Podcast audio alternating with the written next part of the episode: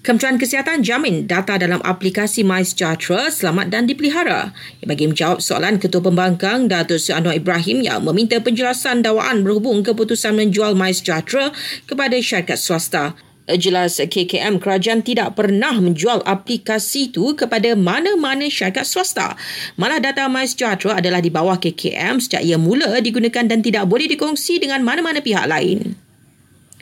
Polis Kelantan akan bekerjasama dengan PBT dan agensi lain untuk pantau semua bazar Ramadan di negeri itu. Ia bagi memastikan peniaga dan pengunjung mematuhi SOP yang ditetapkan sejajar dengan kelonggaran SOP.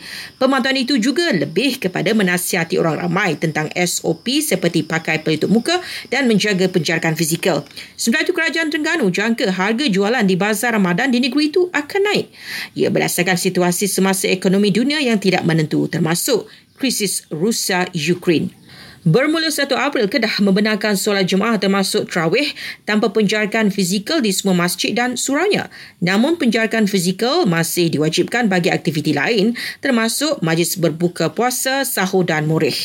Jemaah yang solat di semua masjid dan surau di Melaka boleh dibenarkan merapatkan saf mengikut saiz sejarah standard bermula 1 April. Ia bermakna masih wujud jarak namun lebih rapat berbanding SOP ketiga ini iaitu penjarakan 1 meter. Dan Malaysia mencatatkan 16,863 kes COVID-19 semalam.